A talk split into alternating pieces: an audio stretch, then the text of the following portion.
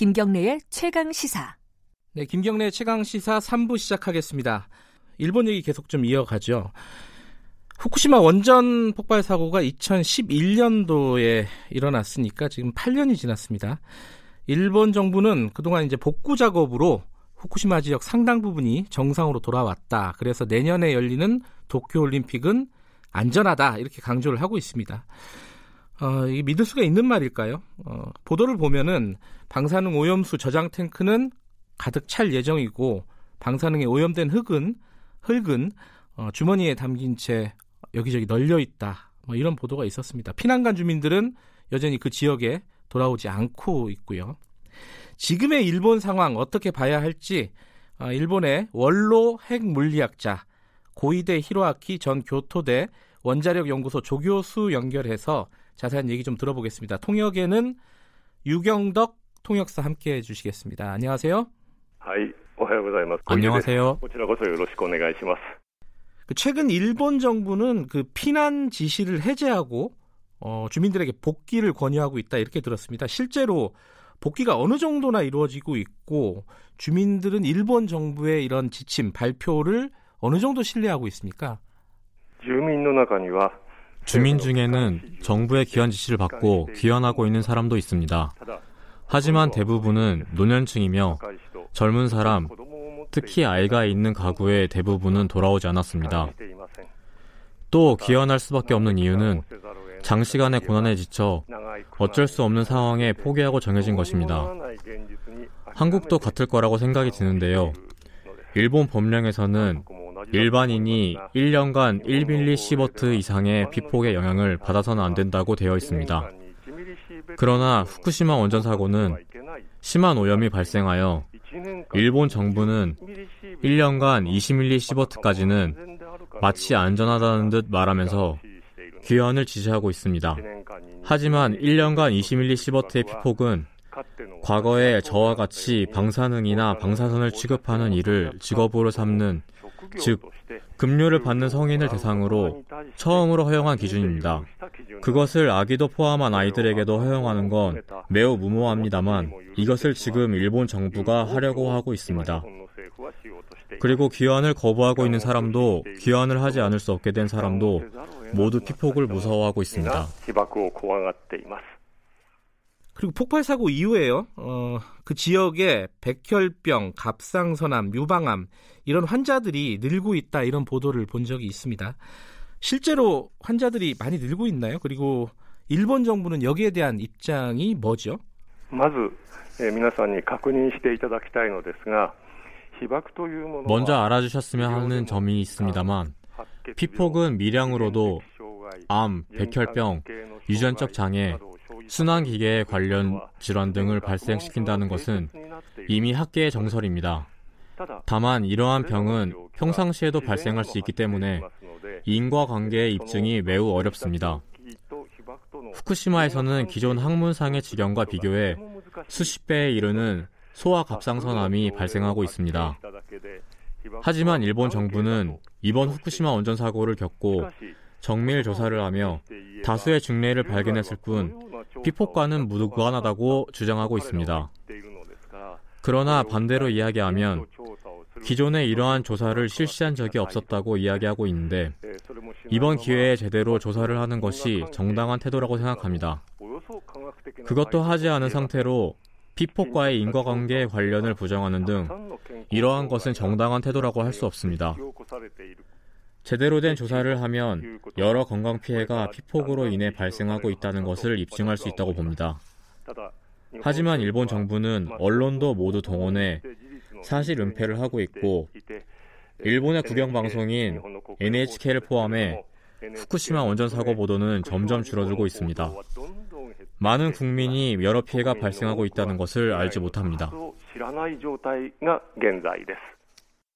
오늘 인터뷰에서 가장 궁금한 부분인데요. 이 방사능 문제 때문에 내년에 열리는 도쿄 올림픽 우려가 큽니다. 도쿄올림픽 지금 이대로 열려도 되는 건가요? 그 선생님 의견을 좀 듣고 싶습니다. まず確認してほしいのですが 우선 피폭은 밀양이라도 위험을 동반한다는 점을 알아주셨으면 합니다. 그렇기 때문에 피폭에 관해서는 괜찮다거나 안전하다라는 말을 사용해서는 안 됩니다.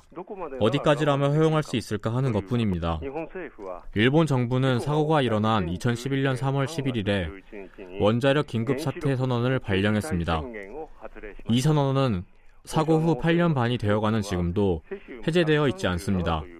방사능 오염의 주 성분은 세슘 137로 이것은 100년이 지나야 겨우 10분의 1 정도로 감쇄하게 됩니다. 이러한 가운데 본래 일본 법령의 한도를 넘어 오염이 계속되고 있는 땅은 대량으로 남게 됩니다. 그리고 당연히 원자력 긴급사태 선언은 100년 후에도 해제할 수 없습니다. 이러한 나라에서 올림픽을 개최하는 것은 매우 어리석은 짓이라고 저는 생각합니다. 그러면요, 일본 정부가 이런 상황에서 올림픽 유치에 안간힘을 쓰는 이유 이게 어디에 있다고 보시나요? 일본의 원자력 발전은 국책 민영이라고 불려왔습니다. 즉, 정부가 계획을 수립하고 그에 따라 민간의 원자력 발전소를 만들게 한 것입니다. 후쿠시마 원전 사고의 직접적인 책임은 물론 도쿄 전력에 있습니다만 그 이상의 책임은 일본 정부에게 있습니다. 저는 그들을 범죄자라고 하고 있습니다.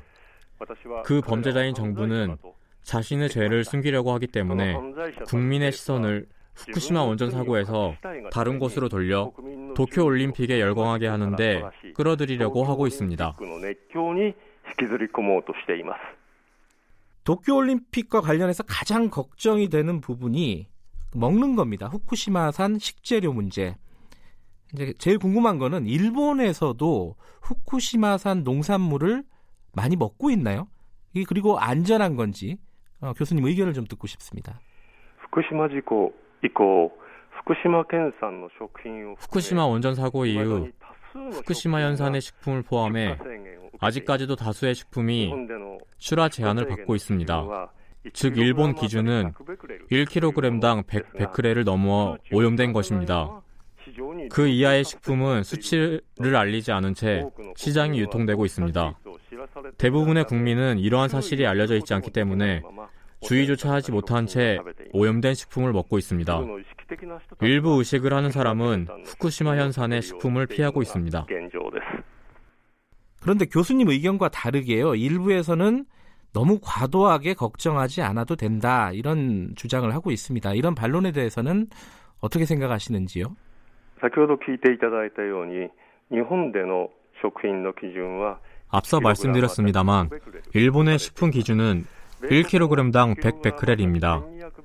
미국의 1kg당 1200베크렐이라는 기준은 사고가 일어났을 때 긴급 상황에 적용되는 기준입니다. 그러나 일본에서는 원자력 발전소 사고로부터 8년 반이 되어가는 지금 현재 아직도 1kg당 100베크렐의 기준을 평상시에도 계속 쓰고 있습니다. 이것은 미국의 긴급 상황과 비교하는 것 자체가 잘못되었습니다. 더불어 계속 반복해서 말씀드리고 있습니다만 피폭에 관해서는 안전하다거나 괜찮다라는 말을 사용해서는 안 됩니다. 설령 기준 이하라도 위험성은 남아 있습니다. 최근에 국제 환경 단체 그린피스에서요. 일본이 방사능 오염수 100만 톤 이상을 바다에 방류할 예정이다. 이렇게 주장을 했습니다. 어, 선생님께서는 이 오염수를 바다에 방류하는 것이 매우 위험하다. 이렇게 말씀을 하셨고요. 그 위험하다는 이유 먼저 좀 설명을 해 주시죠. 이미 한 번 말씀드렸습니다만 방사선에 피폭되는 것은 밀양이어도 위험을 동반합니다. 방사능을 바다를 포함해 환경에 유출시키는 행위는 원래 해서는 안 됩니다.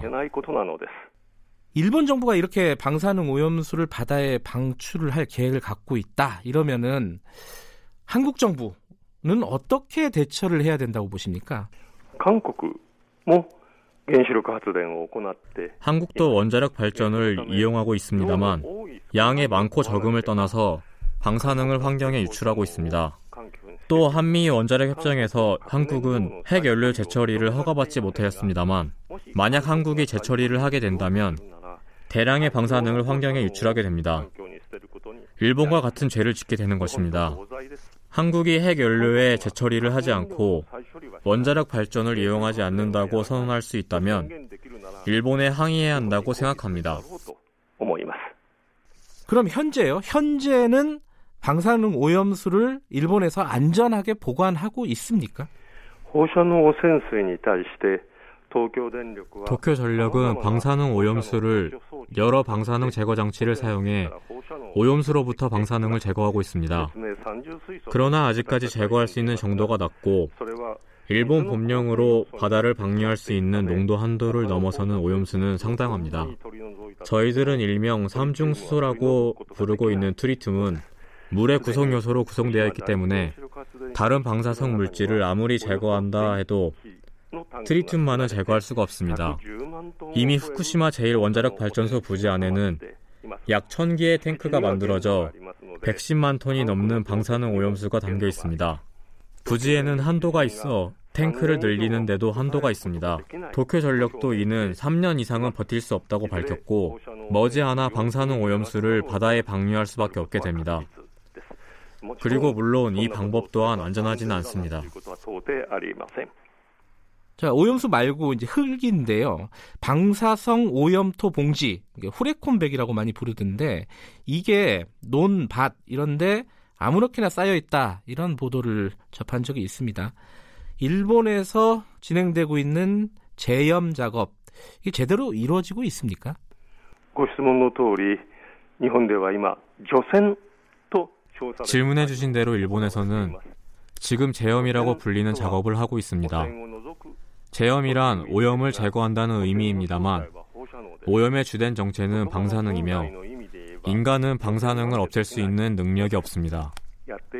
즉 말의 본래 의미대로 이야기하자면 재염은 할 수 없습니다.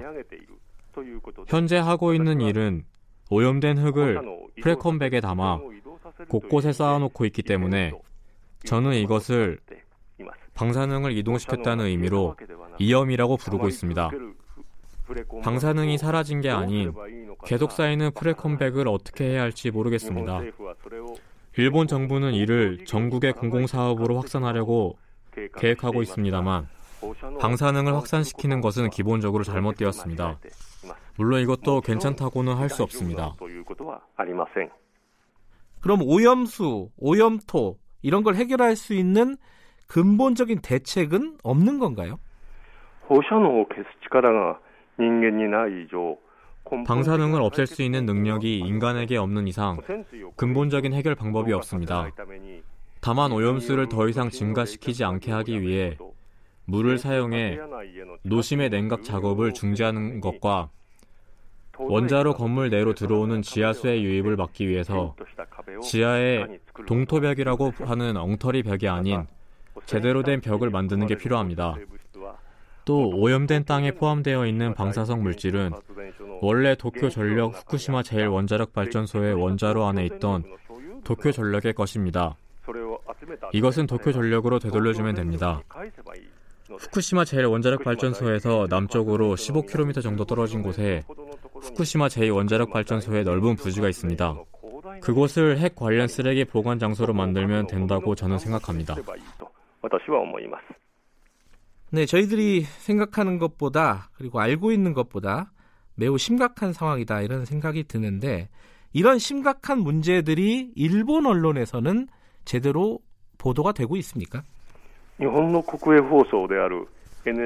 일본의 국영방송 NHK를 포함해 일본의 유명 매스컴은 모두 정부에 지배당하고 있습니다. 그렇기 때문에 많은 일본 국민은 지금 현재 원자력 긴급 사태 선언이 계속되고 있는 것조차 알지 못하고 후쿠시마 원전 사고를 잊게 하려고 하고 있습니다. 앞으로 더욱 도쿄올림픽이 매스컴에서 다루어지며 후쿠시마 원전 사고는 더 잊혀져 갈게 될 것 같아 저는 걱정이 됩니다. 일본 언론들이 제대로 보도하지 않으니까 선생님 같은 분들이 이렇게 후쿠시마의 위험성을 적극적으로 알리고 계신다. 이렇게 볼 수 있겠네요. 선입관을 가지지 않고 진짜 사실을 알게 되는 것은 누구에게나 중요한 일입니다. 특히 과학 분야에 종사해온 저에게 있어 이는 더욱 중요하다고 생각해서입니다. 그럼 일본 정부는 후쿠시마, 후쿠시마 사고에 대해서 어떻게 대처를 해야 된다 이렇게 생각을 하십니까? 먼저 책임을 져야 하는 사람들이 스스로 책임을 져야 한다고 생각합니다. 다만 유감스럽게도 도쿄 전력의 회장과 사장 그 이하의 어떤 누구도 책임을 지고 있지 않습니다. 국책 민영으로서 원자력 분야를 추진해온 정치가나 관료 누구 한 명도 책임을 지고 있지 않은데요. 아무도 책임을 지지 않고 끝나는 것으로 괜찮다며 그들은 한번 정지시켰던 원자력 발전소를 재가동시켜 해외로의 수출도 목표로 삼고 있습니다. 저는 먼저 책임을 져야 할 사람들을 교도소에 보내야 한다고 생각합니다. 물론 원자력 발전소는 당장 모두 폐기하는 게 지금 일본이 국가로서 해야 할 일입니다.